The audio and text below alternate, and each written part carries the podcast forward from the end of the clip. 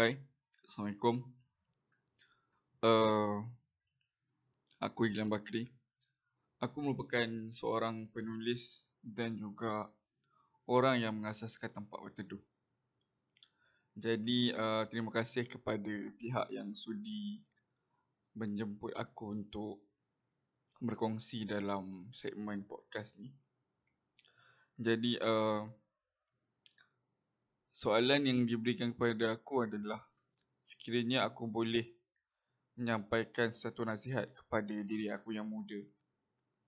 Apakah yang akan aku cakap dekat dia? Jadi contoh terletak macam umur aku sekarang 25 tahun. Kalau aku boleh cakap kepada diri aku yang berusia 20 tahun, apa yang aku akan cakap dekat dia? Secara jujur waktu aku muda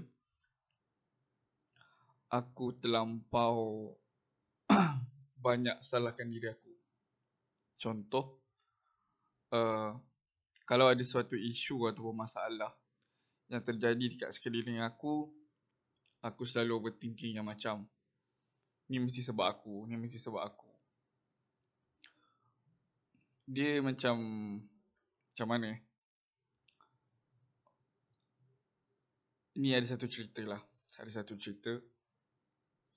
Aku pernah ada sekumpulan kawan di mana kita orang ni berkawan waktu kita orang degree.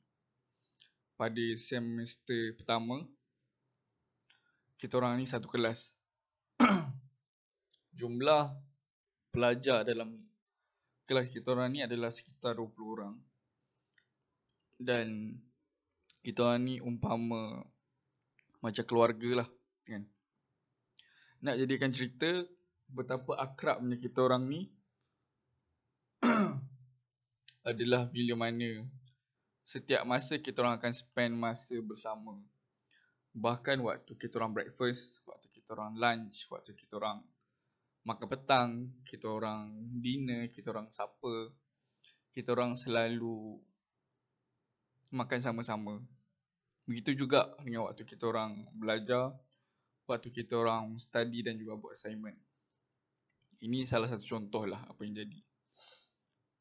Nak di, nak jadikan cerita bila kita orang dah masuk semester 2 ada sedikit konflik pergaduhan antara uh, antara pihak lelaki dan juga pihak perempuan. Uh, tapi yang terlibat tu cuma lelaki tu seorang, perempuan tu dalam dua orang. Ya, so lelaki dan kedua orang perempuan ni dia orang ada satu isu dia orang bergaduh. Ya, jadi nak jadikan cerita bila ada isu macam ni dia jadi satu benda yang tidak menyenangkan lah untuk semua orang dekat situ dan juga untuk aku sendiri. Jadi being a macam ni eh, menjadi diri aku yang sebenar adalah bila aku dengar ada benda macam ni aku akan cuba resolve the conflict. Maksudnya aku cuba dengar daripada pihak perempuan, aku cuba dengar daripada pihak lelaki. Kan? Jadi bila dah dengar cerita dua-dua pihak ni aku membuat kesimpulan bahawa yang kedua-dua pihak ada salah masing-masing. Tetapi diorang terlampau ego untuk mengaku salah diorang. Itu apa yang jadi. Jadi bila aku cuba bantu kedua-dua pihak ni ternyata ada pihak yang menyalahkan aku bahawa aku ni menjadi seorang batu api. Di mana aku lebih meng macam menghuru harakan keadaan. Padahal di pihak aku aku cuma nak tahu apakah punca pergaduhan tu dan aku cuba memberikan pandangan-pandangan yang positif kan maksudnya macam bagi nasihat yang macam it's okay kan. Aku rasa korang salah faham yang macam ni macam ni macam ni. Tapi ada pihak yang memandang aku sebagai batu api.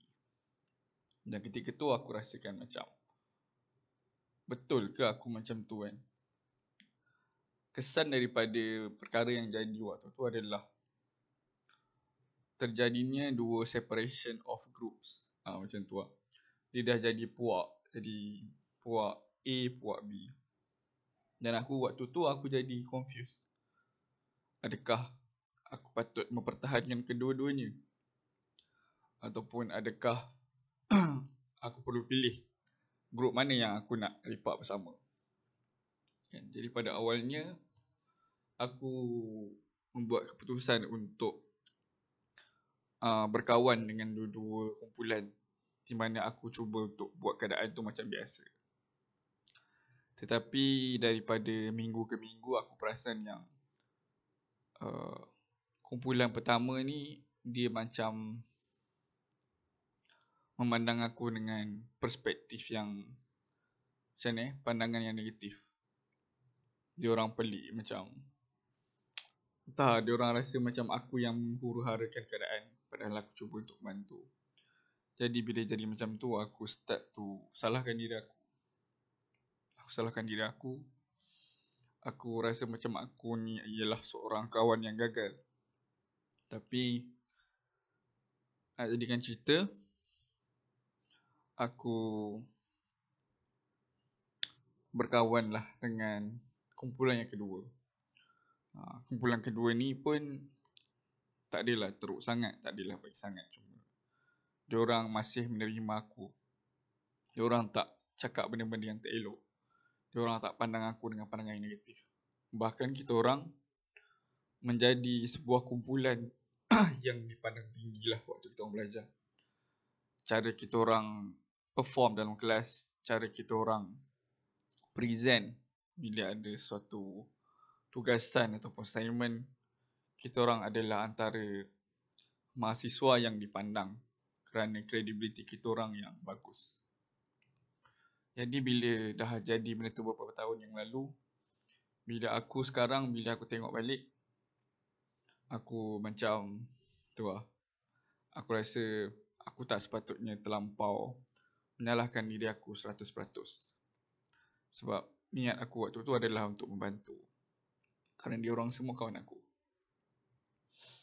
Jadi uh, aku rasa itu saja uh, moral of the story aku rasa adalah kebanyakan manusia hari ini bila jadi satu masalah dia tends to salahkan diri dia 100%.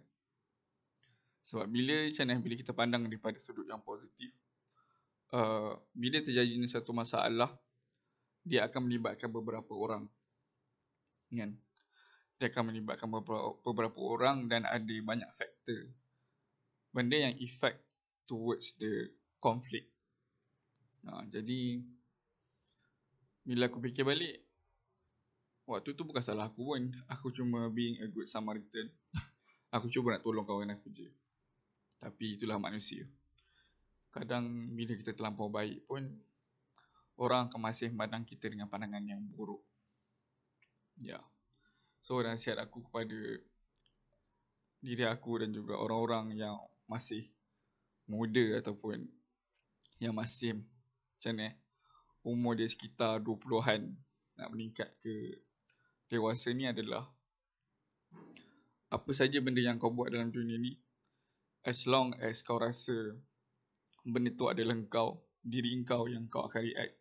Contoh bila jadi satu benda kau akan react that way maksudnya itu memang kau bertindak kerana itu adalah diri kau. Tapi bila mana kau bertindak atas macam ni nak menjaga hati orang it's not a good thing. Benda tu toxic lah bagi aku. Kau jadi diri kau dan orang lain akan tengok kau. Kan kalau dia orang rasa dia orang selesa nak ada dengan kau dia orang akan ada dengan kau sampai kau mampus. Tapi kalau dia orang rasa tak selesa dengan kau kau tak boleh nak buat apa uh, itulah dunia so yeah. aku rasa itu saja jawapan aku untuk soalan yang diberikan. Aku doakan kita semua diberikan kesihatan yang baik. Diberikan kehidupan yang sangat bermakna. Kita doakan supaya orang-orang di sekeliling kita ni berjaya. Tak kisahlah dalam apa saja benda yang kita buat. Selama mana kita ikhlas, insyaAllah Tuhan akan pemudahkan. So, terima kasih. Uh, itu saja daripada saya, Milan Bakri. Assalamualaikum. Um, soalannya kalau aku boleh sampaikan satu pesanan dekat my younger self, apa pesanan yang aku akan sampaikan? Hmm.